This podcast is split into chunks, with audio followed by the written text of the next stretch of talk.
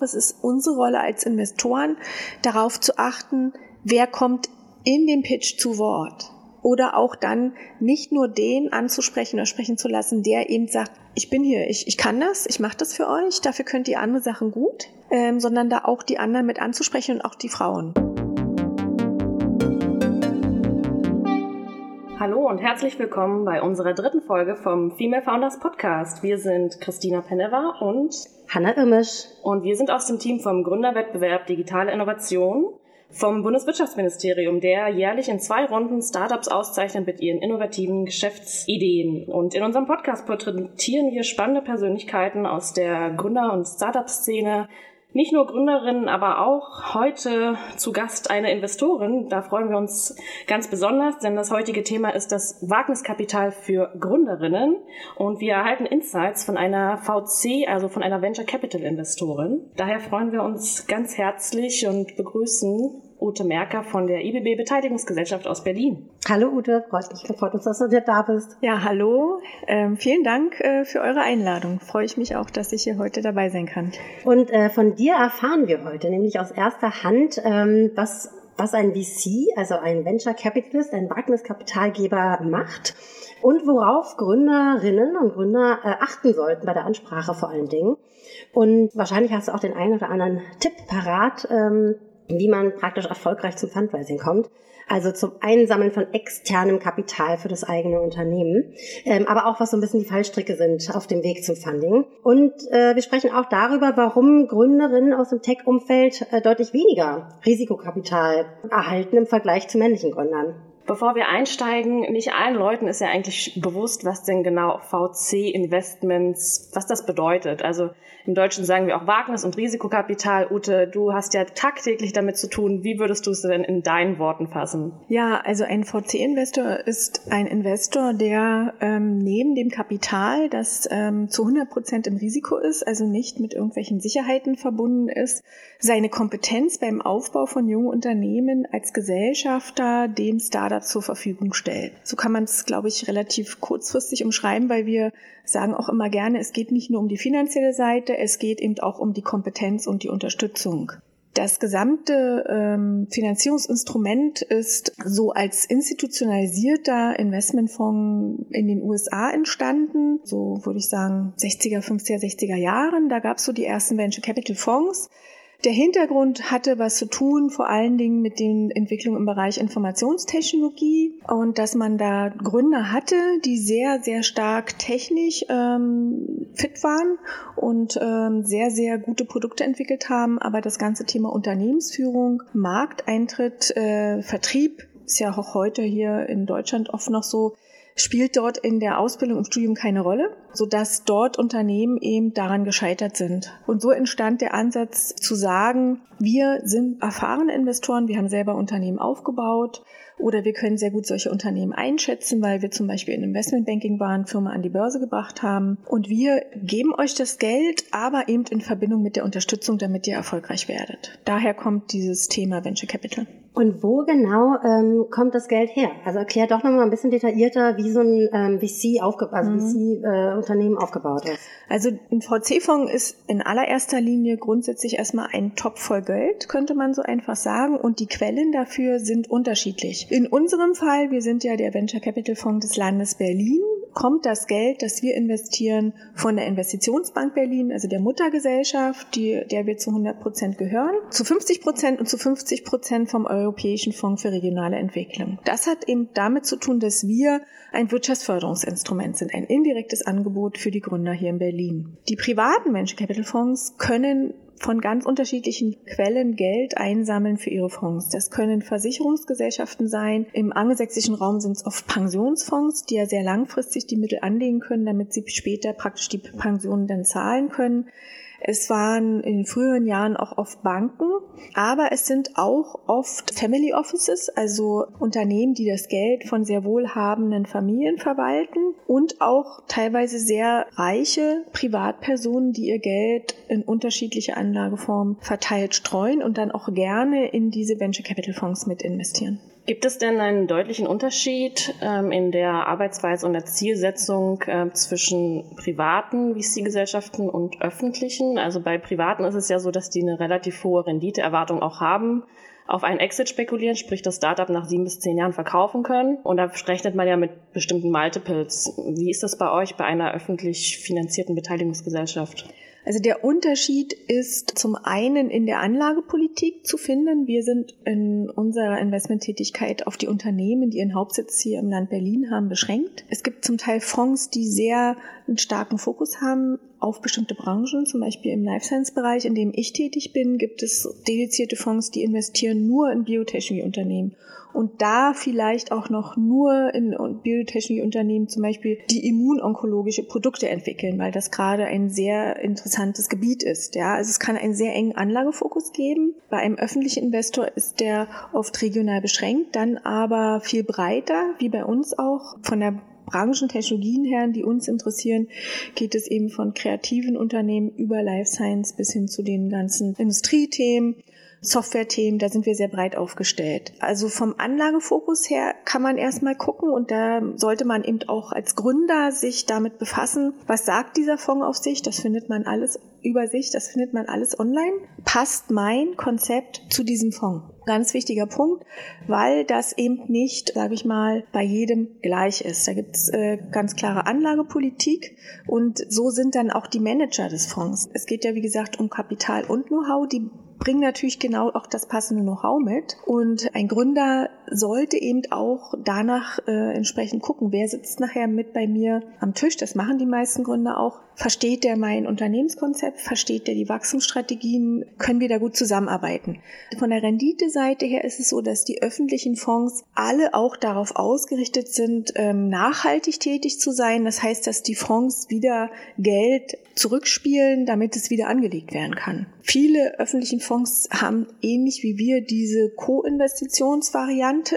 Das heißt, dass jeder Euro, der aus einem solchen Fonds wie unserem kommt, gematcht werden muss mit mindestens einem Euro aus privaten Quellen. Das kann Business Angels sein, das können Venture Fonds sein, es können auch Corporate Venture Fonds sein und zum Teil auch Strategen. Es hängt bei den Strategen immer ein bisschen davon ab, wie die Investition ähm, dargestellt wird. Und das heißt aber, man nennt das das Pari-Passo-Prinzip zu gleichen Konditionen zur gleichen Zeit einzusteigen. Und daraus folgt natürlich schon, dass es da keine wie auch immer gearteten ähm, Softfacts-Angebote gibt, die man vielleicht von anderen Förderprogrammen kennt. Es wird nach denselben Prinzipien investiert und natürlich auch ausgewählt. Das heißt, es ist ein indirektes Instrument von demjenigen, der den initiiert. Bei unserem Fall war es die IBB und das Land Berlin. Wir sind ja seit 1997 hier schon aktiv und da war natürlich der Ansatz zu sagen, damals gab es gar keinen Venture Capital Fonds in dieser Stadt. Wir müssen auch für diese jungen Unternehmen ein Finanzierungsangebot zur Verfügung stellen.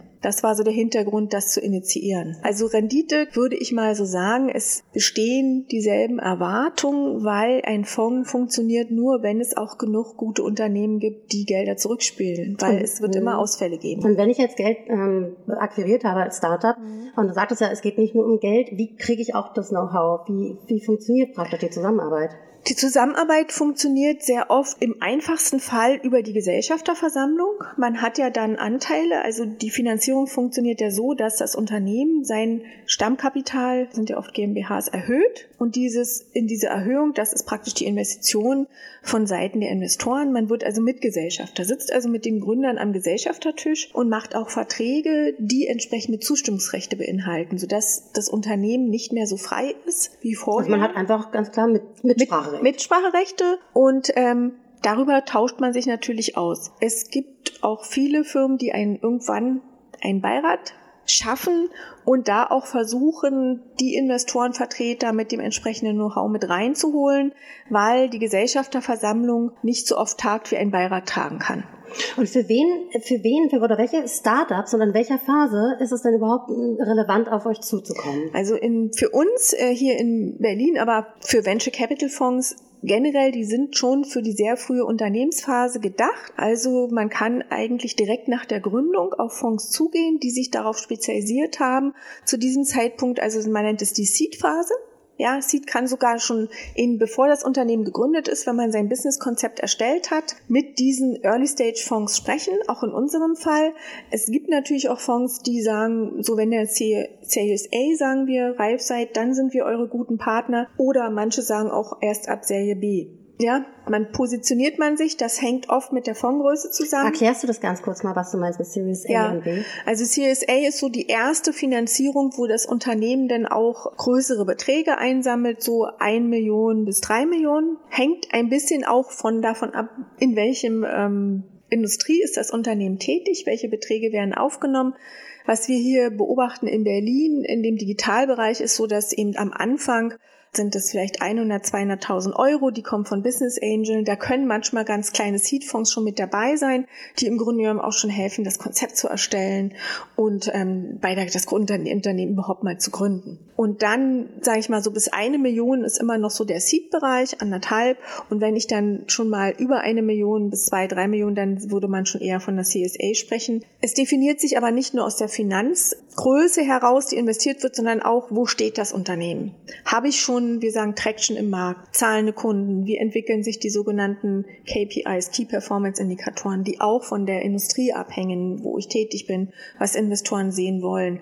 Also es ist nicht nur über die Finanzbeträge definiert. Wichtig ist eben zu wissen, dass die früheren Fonds einfach, weil das ein logischer Zusammenhang ist, wenigere Beträge investieren, insgesamt auch weniger in ein Unternehmen investieren können, weil die Fonds auch kleiner sind. Währenddessen die später angesetzten Fonds, die dann ein, zwei Millionen alleine investieren in so ein Unternehmen, generell auch größere Fonds haben und mehr Geld über die gesamte Zeit in ein Unternehmen investieren können. Das klingt ja jetzt insgesamt auch erstmal so, dass jeder Wagniskapital auch bekommen kann, aber tatsächlich ist das ja nicht so. Die Zahlen zeigen ja ganz deutlich, äh, Venture Capital ist eine von vielen Finanzierungsformen, die es gibt, neben Friends, Family, Bootstrapping, Crowdinvesting, mhm. was auch immer.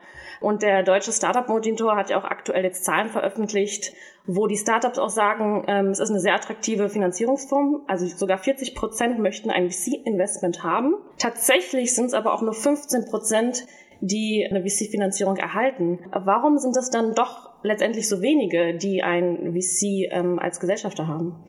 Das hängt damit zusammen, dass es eben Risikokapital ist, wie der deutsche Name sagt. Es ist ein Investment in ein Unternehmen, das keine Historie hat, im Zweifel keine Kunden hat, in dem Sinne unerfahrene Gründer hat, weil sie oft gar keine unternehmerische, unternehmerische Erfahrung mitbringen und im Digitalbereich oftmals auch wenig Berufserfahrung mitbringen. Also, dass man jetzt nicht sagen würde, die haben das schon mal gemacht, da können wir uns darauf verlassen, dass die wissen, wie das geht, ähm, dass die Technologien und die Produkte sehr neu sind und dieses Gesamtkonzept oder im digitalen Bereich man oft auch in Märkte in, investiert, die im Entstehen sind, was ein großes Wachstumspotenzial beinhalten kann. Aber all diese unterschiedlichen Risiken, bei uns im Life Science Bereich sind es oft technologische Risiken, dass die Produkte noch gar nicht fertig sind und getestet werden können. Man hat vielleicht einen Prototypen, man braucht eine Zulassung, ob man die bekommt. Also es potenzieren sich viele offene Punkte, die aber wichtig sind für den unternehmerischen Erfolg zusammen. Deshalb ist es mit Risiko verbunden und das heißt für einen Investor, er weiß von der Erfahrung her, es wird nicht jedes Unternehmen, in das ich investiere, auch am Ende erfolgreich sein und das Geld zurückspielen, das wir investiert haben. Wir werden Totalausfälle haben. Das ist im Venture Capital Geschäft normal. Das hängt damit zusammen. Das heißt aber, andere Unternehmen in dem Fonds müssen diese Ausfälle kompensieren durch überproportional hohe Erträge, damit am Endeffekt der gesamte Fonds diese versprochene Rendite zurückspielen kann. Und wenn man jetzt diese Firmen auswählt, dann muss ein Unternehmen, in das man investiert, dieses Wachstumspotenzial mitbringen. Weil die Risiken sind unterschiedlich verteilt, aber überall da. Daher weiß man, ich muss so und so viel Unternehmen in meinen Fonds investieren, an den Start bringen, die alle die gleiche Chance haben, wenn sie losgehen. Und dann sehen wir am Ende, wer schafft es, wer schafft es nicht, aus ganz unterschiedlichen Gründen. Und deshalb heißt es, es findet eine Auswahl statt nach Wachstumspotenzial. Und das ist auch ein Unterschied zu den Business Angel, die auch gerne ein Wachstumspotenzial sehen wollen, aber auch nicht eine Zeitschiene von zehn Jahren haben, in denen ein Fonds dann abgerechnet werden muss, die also einen längeren Zeitraum haben und auch im aktuellen Zinsumfeld sind ja die Renditen zum Vergleich, die man bei der Bank kriegt, ja gar nicht vorhanden. Ähm, das ist ja auch, was jeder Investor macht. Insofern das Wachstumspotenzial, das sich in Umsätzen und einem möglichen Verkaufswert des Unternehmens am Ende des Tages widerspiegelt, ist, die Ausschlag, ist der ausschlaggebende Faktor für ein Ja oder ein Nein. Schaut man sich die Entwicklung ähm, der VC-Investments über die Jahre mal an, kann man eigentlich sagen, ähm, es gibt deutlich mehr Geld als vor fünf Jahren. Und eigentlich von Jahr zu Jahr werden die Töpfe voller. Es gibt immer mehr VCs, auch in Berlin äh, siedeln sich viele internationale Gesellschaften an. Ähm, sogar in Europa haben wir jetzt schon in Q3 deutlich mehr VC-Volumen als im gesamten letzten Jahr. Also nur mal so eine Zahl von 28 Milliarden. Also es sind schon sehr viele Nullen. Und auch in Deutschland haben noch nie so viele Startups wie jetzt äh, VC-Money erhalten. Gucken wir uns aber dann mal eine spezifische Zielgruppe an, Gründerinnen, also nur von Frauen geführte Startups, ist das dann doch sehr ernüchternd, weil nur fünf Prozent erhalten VC-Money. Ute, was denkst du, woran liegt das? Was sind die Gründe, dass das deutlich weniger frauengeführte Teams sind, die äh, VCs mit an Bord haben? Ja, das ist eine sehr gute Frage, die aus meiner Sicht auch nicht so leicht zu beantworten ist. Ich hatte ja vorhin schon berichtet, dass das Thema Venture Capital Finanzierung kommt eigentlich aus dem Technologiebereich. Und da haben wir auch angefangen. Wir hatten also am Anfang den ganz klaren Fokus und wir haben immer noch einen Fonds äh, momentan mit 60 Millionen, der rein in Technologieunternehmen investiert. Und da sind diese sogenannten MINT-Fächer überproportional präsentiert gewesen und das weiß man eben auch von der Ausbildung von Studien her, da sind überwiegend auch Männer in diesen Studiengängen. Guckt man in den Life Science Bereich, da sieht es anders aus, weil dort sind oft Mediziner, Chemiker, Biologen. Da ist auch die Mischung anders bei den Leuten, die das studieren und da gibt es auch mehr Gründerinnen in dem Bereich, Naturwissenschaftlerinnen, die dort, sage ich mal, Finanzierung gesucht haben in der Vergangenheit. Im Moment ist es so, dass der Life Science Bereich nicht so viel Kapital erhält wie die ganzen digitalen Themen und dass es dadurch, denke ich, auch sich wieder widerspiegelt in, in diesem Thema mit dem Frauenanteil. Grundsätzlich glaube ich, sollte man berücksichtigen, dass auch das Thema zu gründen also wenn man jetzt mal nicht guckt, wer hat VC, sondern der Anteil von Gründerinnen generell an allen Gründungen ist auch noch nicht so hoch. Ja, bei 15,7 Prozent aktuell. Ne? Genau, und das hat, denke ich, auch was damit zu tun, dass das Thema ein Unternehmen zu gründen, zumindestens im deutschen Umfeld, nicht so als der Standardweg gesehen wird für eine berufliche Karriere. Das ändert sich, glaube ich, momentan sehr stark, hat aber eben auch einen Einfluss darauf, ob eine Frau, die ihm sagt, was ist mein beruflicher Weg, ist es eine Gründung. Was äh, ein Gedanke ist, äh, der mir dazu kommt, dass insgesamt, also dieses Wagniskapital, das ihr investiert in Teams und die Teamsstrukturen sind ja ganz wichtig. Mhm. Das hatten wir in den letzten äh, Episoden unseres Podcasts auch schon angesprochen. Ähm, es wird so viel darüber gesprochen, wie wichtig das ist, dass Teams äh, diverse aufgebaut sind und dass sie dann viel erfolgreicher ja. sind und wie wichtig das ist, dass dann auch Frauen mit an Bord sind. Aber eben nicht nur Frauen, sondern insgesamt, dass nicht immer so eine homogene Masse ist. Mhm. Jetzt ist es ein riesig viel Geld, was investiert wird, aber dann unterm Strich spielt dann wieder doch keine Rolle, ob die Teams äh, diverse aufgestellt sind, sondern denn, also Teams, ich gehe davon aus, sind sehr wichtig für euch, aber ja. wie wichtig ist denn, dass da Frauen dabei sind? Also wir schauen uns sehr genau die Personen an wir sagen der Entrepreneur, die Entrepreneure sind für uns äh, von entscheidender Bedeutung, weil wir gelernt haben, sowohl wenn ein Unternehmen von Anfang an wunderbar durchstartet äh, und dadurch sehr schnell wächst, das ist eine große Herausforderung, als auch wenn es erstmal holprig losgeht und man vielleicht zwei, drei Finanzierungen braucht, bis man das Businessmodell und da wieder das Produktaussehen genau tariert hat. In beiden Fällen sind es schwierige Situationen, die sich besser auf mehrere Schultern verteilen. Wir haben von Anfang an auch Frauen alleine finanziert als Gründerinnen oder reine Gründerteams. Da waren wir immer sehr offen.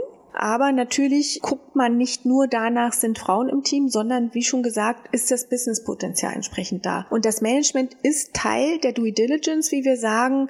Man muss an das Team, an die Leute glauben dass die gut miteinander äh, zusammenarbeiten können, dass äh, wichtige Kompetenzfelder gut besetzt sind oder man sich darüber verständigen kann, dass man die später noch vielleicht mit externen Leuten weiter ergänzt. Und da ist es schon so, dass wer jetzt vorgeht und den Pitch macht, wie wir sagen, also sein, die Präsentation vor den Investoren macht, da muss man eine gewisse Eigenschaft mitbringen. Das muss einem auch liegen Und man muss da gut kommunizieren können und sehr überzeugend äh, auch auftreten können, weil man sitzt dann im Zweifel vor zwei, drei Leuten. Im Investmentkomitee könnte es auch mal mehr sein oder bei den Partnern. Und da kommen kritische Fragen. Und dem muss man sich stellen können. Und dieses bisschen Offen mehr Rampensau vielleicht als die anderen. Offensive nach vorne gehen, ähm, das muss man sich zutrauen mhm. als Persönlichkeit und das muss das Team dann auch. Es gibt auch äh, Männer, die sind eher zurückhaltend introvertiert. Wenn man aber sich das Team genauer anguckt, stellt man fest, dass die eine ganz wichtige Rolle spielen, weil die einen ganz wichtigen Kompetenzbereich besetzen, die ja auch gerne sagen, wenn du das da machen willst, mach das mal, weil du kannst das gut. Und wir gucken uns die Teams genauer an. Äh, wir bohren in die verschiedenen Bereiche rein und wollen auch so ein Gefühl für die Personen bekommen. Und ich glaube, dass es in so einem gemischten Team auch für eine weibliche Gründerin in so einem gemischten Team einen gewissen Mut bedarf, eben zu sagen, ich bin die, die da vorne ist. Aber ich glaube auch, es ist unsere Rolle als Investoren, darauf zu achten, wer kommt in dem Pitch zu Wort. Oder auch dann nicht nur den anzusprechen oder sprechen zu lassen, der eben sagt, ich bin hier, ich, ich kann das, ich mache das für euch, dafür könnt ihr andere Sachen gut, ähm, sondern da auch die anderen mit anzusprechen und auch die Frauen. Weil da ist immer so ein Unternehmen mit, von mehreren Gründern steht auf diesen Säulen dieser unterschiedlichen Personen. Und ich glaube, wir müssen uns die auch alle gut ansehen. Wir sind ja eigentlich gerade schon beim zweiten Schritt, wenn mhm. das Team dann schon bei euch ist und pitchen darf. Ja. Aber wie kommt man denn da eigentlich hin? Weil es ist ja oftmals so, also ich habe ja vorher auch für eine Crowd-Investing-Firma gearbeitet und mit vielen Investoren gesprochen und Startups ohne ein warmes Intro. Also du kennst jemanden aus deinem Netzwerk, der dich ähm, vorstellen kann, kommst du gar nicht ran an diese Person. Und wir wissen ja nun auch, dass Männernetzwerke viel langfristiger existieren und strukturierter sind und dass Frauen irgendwie gar nicht so dazu neigen, Netzwerke aufzubauen. Sprich, die kommen da eigentlich gar nicht ran. Wäre es nicht eine Maßnahme zu sagen, okay, wir gucken uns mal auch andere Dealflow-Kanäle an und hören uns auch mal die an, die uns einfach ein Pitch-Deck schicken, von denen wir noch nie was gehört haben und die kein warmes Intro hatten? Also wir machen das so. Wir machen teilweise auch, ähm, wir sagen Kaltakquisition. Wenn wir im Internet oder in der Zeitung über ein spannendes Startup hier in Berlin äh, lesen, dann gehen wir auch direkt auf die Leute zu. Ja, ähm, ja, das Intro spielt eine Rolle, gerade bei denen, die sehr, sehr viele Anfragen bekommen und diese Serial Entrepreneurs und all diese ähm, informellen Netzwerke, die da existieren, das spielt auf jeden Fall eine Rolle. Aber ich glaube auch nicht bei jedem. Also sehr hilfreich sind die Business Angel. Es gibt aber auch jede Menge Veranstaltungen. Es gibt Office Hours, die angeboten werden, Meetups. Also ich sag mal hier in Berlin, glaube ich, kann man jeden Abend woanders unterwegs sein und auch ähm, zwei für einen Investor treffen und auch direkt dann den Kontakt suchen und ihn ansprechen. Das sollte man sich immer trauen, dort das Gespräch zu suchen und ähm, nicht gleich, sagen wir mal, das Pitch-Deck in die Hand drücken, sondern einfach im Gespräch auch versuchen festzustellen, passt das, äh, passt das mhm. miteinander oder eben zu fragen, kann ich das dir mal zuschicken oder äh, können wir mal einen Termin verabreden. Ich denke, da gibt es schon sehr viele Möglichkeiten. Dieses warme Intro ist auf jeden Fall ein sehr hilfreicher Weg. Ich würde immer Veranstaltungen empfehlen und dann den Mut auf die Leute zuzugehen man muss das auch lernen. Ähm, man muss auch lernen, wie erreiche ich jemanden. Aber diese Branche ist nicht so heterogen, wie sie vielleicht von außen wirkt, weil es eben so ist, dass in der Außenwirkung bestimmte Persönlichkeiten sehr stark wahrgenommen werden. Aber es gibt halt auch in unserer Branche Frauen, es gibt jüngere und ältere, erfahrene, unerfahrene. Es gibt Business Analysten und Leute, die ähm, schon sehr lange unterwegs sind. Und da sollte man einfach gucken. Aber man kann auch immer noch zum Telefonhörer greifen. Also bei uns kann man auch einfach anrufen. Leider gibt es davon äh, doch relativ wenig. Also du hattest gerade gesagt, es gibt Frauen und es gibt auch, sagen wir mal, eine heterogene ähm, mhm. ähm, Ansprechpartner. Tatsächlich gibt es in Deutschland nur fünf Prozent weibliche VC. Also du bist eine mhm. von sehr, sehr wenigen mhm. weiblichen VC in Deutschland. Und wir hatten ja vorhin die Frage, warum ähm, bekommen so wenig weibliche Gründerteams Finanzierung. Da ist natürlich auch immer diese Hemmschwelle, wenn praktisch 95 Prozent der anderen auf der anderen Seite Männer sind. Und ich komme vielleicht mit dem Thema, was ich äh, lieber einer Frau präsentiere, es gibt aber sehr wenige, dann bist du wahrscheinlich eine sehr gefragte Ansprechpartnerin. Was ist denn deiner Meinung nach der Grund, warum da so wenig Frauen auf deiner Ebene also sind. Warum mhm. gibt es so wenig VCs, weibliche? Ich glaube, das hängt auch was da, äh, damit zusammen mit der Außenwirkung, die zum einen ähm, unsere Branche hat. Wer ist dort ähm, präsent in den Medien, auf den Veranstaltungen, sitzt auf den Panels? Ich muss aber auch sagen, da gibt es wieder Branchen, in Abhängigkeit von den Branchen Unterschiede. Also im Life Science Bereich gibt es mehr Frauen. Ich habe bisher wirklich schon Panels erlebt, wo nur Frauen saßen. Das waren aber überwiegend dann die Partnerinnen oder Chefin von Corporate Venture Fonds von der Pharmaindustrie. Man muss also aus meiner Sicht erstmal sagen, im Corporate Venture Bereich sind mehr Frauen vertreten als in diesem reinen Bereich von Finanzinvestoren, wo sich also eine Gruppe von Leuten zusammenfindet und Geld rest. Und dieses Partner zusammenfinden, da ist also auch, muss also auch eine Offenheit da sein von den männlichen Partnern zu sagen, komm, wir resen jetzt einen Venturefonds, da eine Frau dazu zu holen. Und da ist auch die Frage, warum holen die eine Frau dazu? Also das sind diese reinen Finanzinvestoren, glaube ich, wo die Frauen weniger vertreten sind. Bei Corporate Ventures als auch im öffentlichen Bereich gibt es bereits heute mehr Frauen. Und im Life Science Bereich gibt es Frauen, die wie ich 20 Jahre im Geschäft sind und länger. Wir sind aber nicht im Fokus der Aufmerksamkeit im Moment. Es geht unglaublich viel über, um die Digitalisierung, weil das ein Riesenthema in ganz Deutschland ist für die Industrie für fast jedes Unternehmen.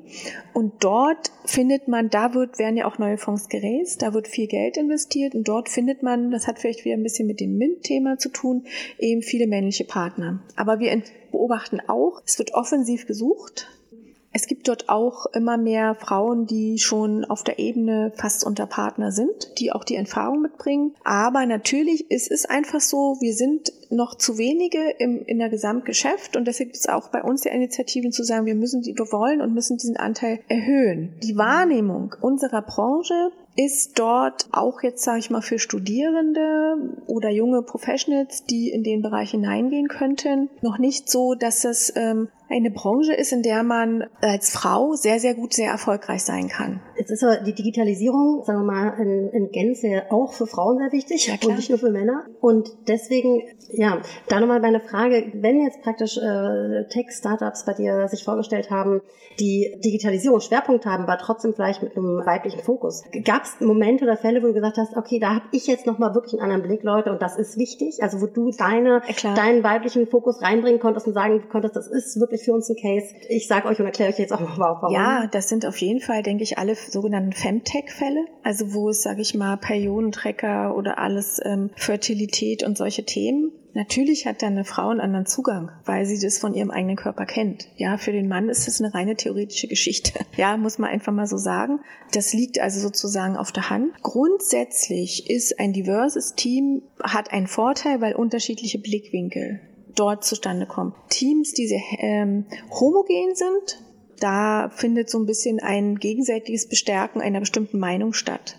Man muss aber auch den Mut haben, eben, ähm, wenn man eine andere Meinung hat, gegen eine Mehrheitsmeinung dann ähm, anzutreten. Und ähm, das ist ja nicht nur bei uns im Hause so, wenn wir Fälle diskutieren. Das findet ja genauso statt, wenn man dann mit anderen Investoren zusammen am Tisch als Gesellschafter sitzt. Auch dort saß ich in den vergangenen 20 Jahren oftmals als einzige Frau mit am Tisch. Auch dort ist dann eben der entsprechende Kompetenz und Mut gefordert zu sagen, ich habe hier mal eine andere Frage oder ich denke, das kann man vielleicht noch mal aus einer anderen Blickwinkel heraus betrachten. Ja, das erfordert aber immer den entsprechenden ähm, Schritt, das zu tun. Und das ist auch nicht immer für die Männer so einfach. Das kann man auch beobachten.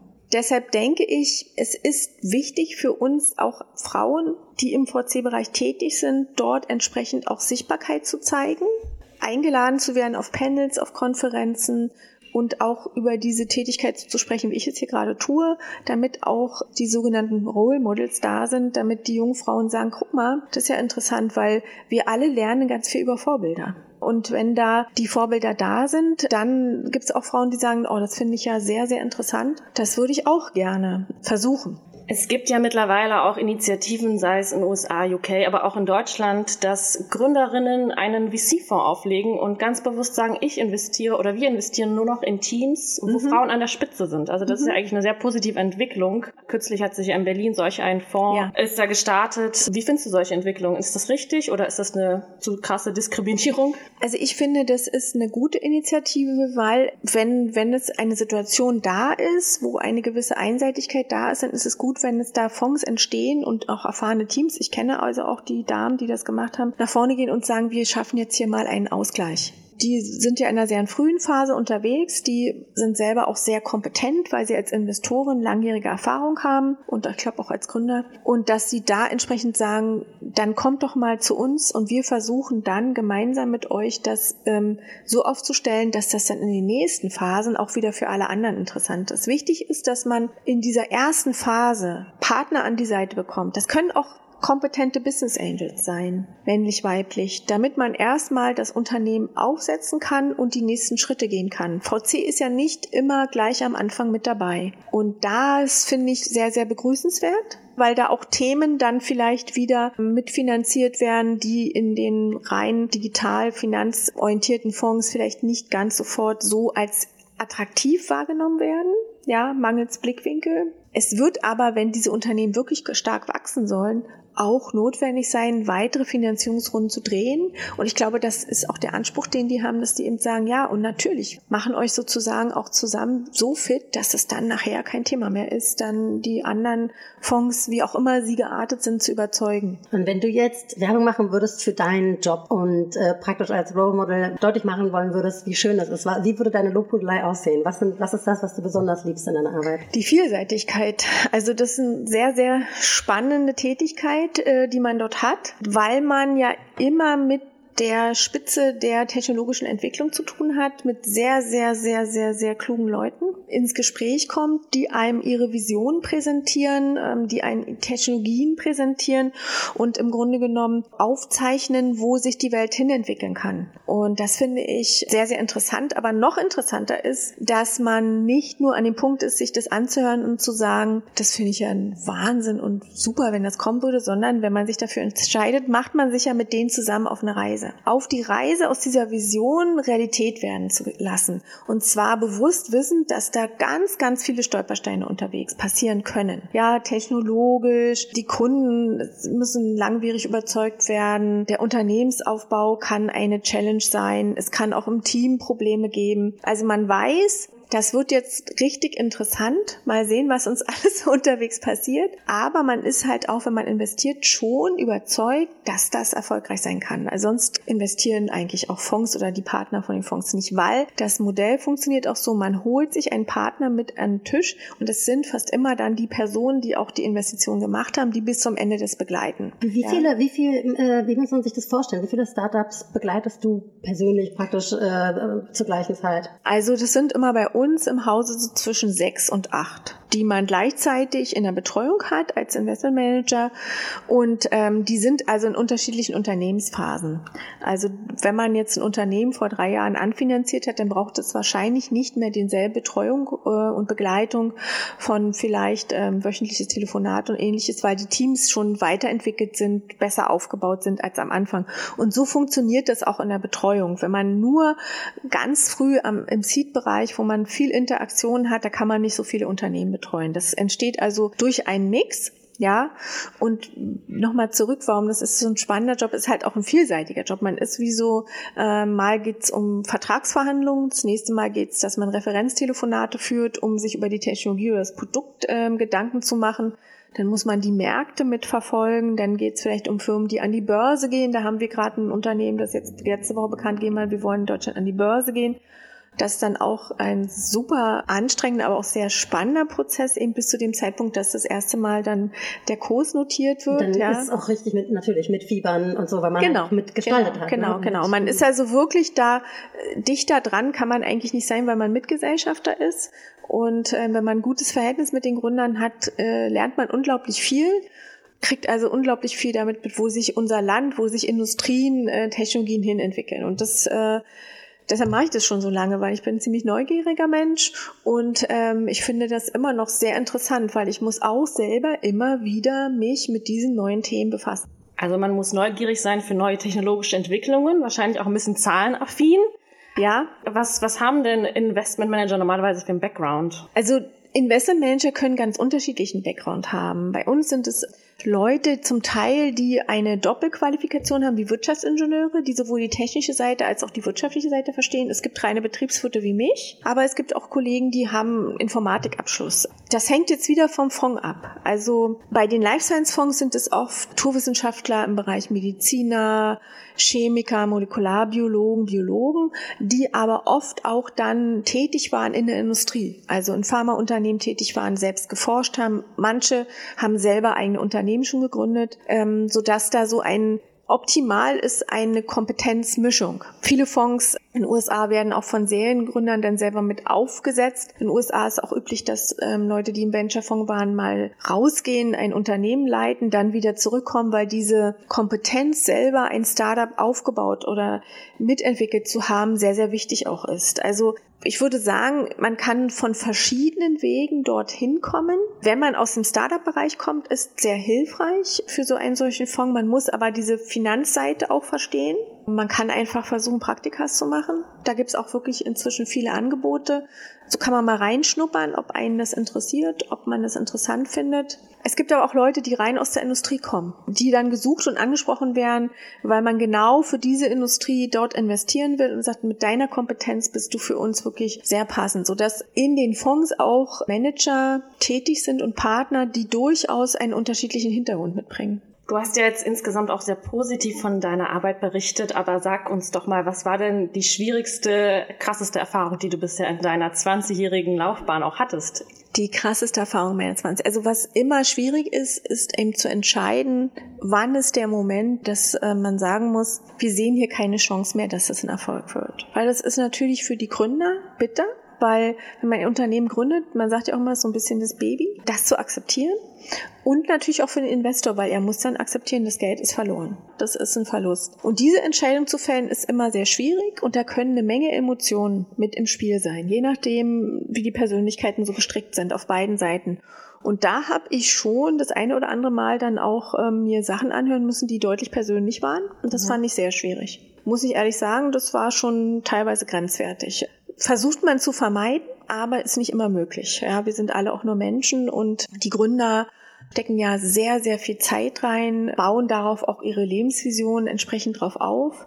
Und das war natürlich vor 10, 15 Jahren auch noch anders als heute. Heute verliert es ja so ein bisschen so ein Stigma, dass mal auch mal was nicht funktioniert hat. Das war vor 10, 15 Jahren in Deutschland durchaus noch anders, wenn ein Unternehmen nicht erfolgreich wurde. Dann war das also auch ein viel größeres Desaster, als es, glaube ich, heute hier zumindest im Berliner Umfeld ist. Mhm. Ja, das war, also das sind schon Scheitern gehört ja, also genau, wir, wir Scheitern ja. gehört ja fast ein bisschen dazu, aber natürlich, wenn man schon weit gekommen ist äh, und mit dem Herzflug was drin steckt, kann, können wir gut nachvollziehen, dass das dann auch zu hitzigen Reaktionen kommt, wenn es dann wirklich scheitert. Ute, zu guter Letzt, wir hatten es ja schon kurz angesprochen, es bedarf mehr weiblicher VCs in der Industrie und du hast ja eine Initiative gestartet, Women in VC, um einfach die Sichtbarkeit von Frauen zu erhöhen. Was genau hast du, hast du vor? Also ähm, Woman in VC ist ja, kommt ja aus den USA. Das ist ja nicht von mir. Das ist ja ähm, von zwei Fondsmanagern in New York gestartet worden. Das ist ja wie so ein interner Close Club von, von Frauen, die im VC-Bereich tätig sind, wo auch hier schon sehr, sehr viele Berlinerinnen, also in Berlin tätige VC-Investoren drin sind. Das dient dem Austausch, dem Kennenlernen, Deal Sourcing. Dann gibt es Level 20. Das kommt aus der Private Equity Industrie. Also da werden ja viel größere Beträge in Unternehmen investiert, die schon sehr erfolgreich am Markt sind. Level 20 zielt auch darauf, 20 Prozent Frauenanteil in der Industrie zu erreichen. Und Venture Capital wird schon zum Private Equity mit dazugerechnet als die Frühphase. Da bin ich auch mit hier in der Berliner Charta mit aktiv. Und ich selber bin dabei, da was auf die Beine zu stellen, dass eben das Thema, wenn man mehr weibliche äh, Mitarbeiterinnen, Partnerinnen, ähm, Investmentmanager haben möchte, dass eben das Thema Sichtbarkeit sehr wichtig ist, diese Rollenvorbilder, von denen wir schon gesprochen haben, und dass das eben aus meiner Sicht auch sehr, sehr gut in der Online-Welt passieren kann.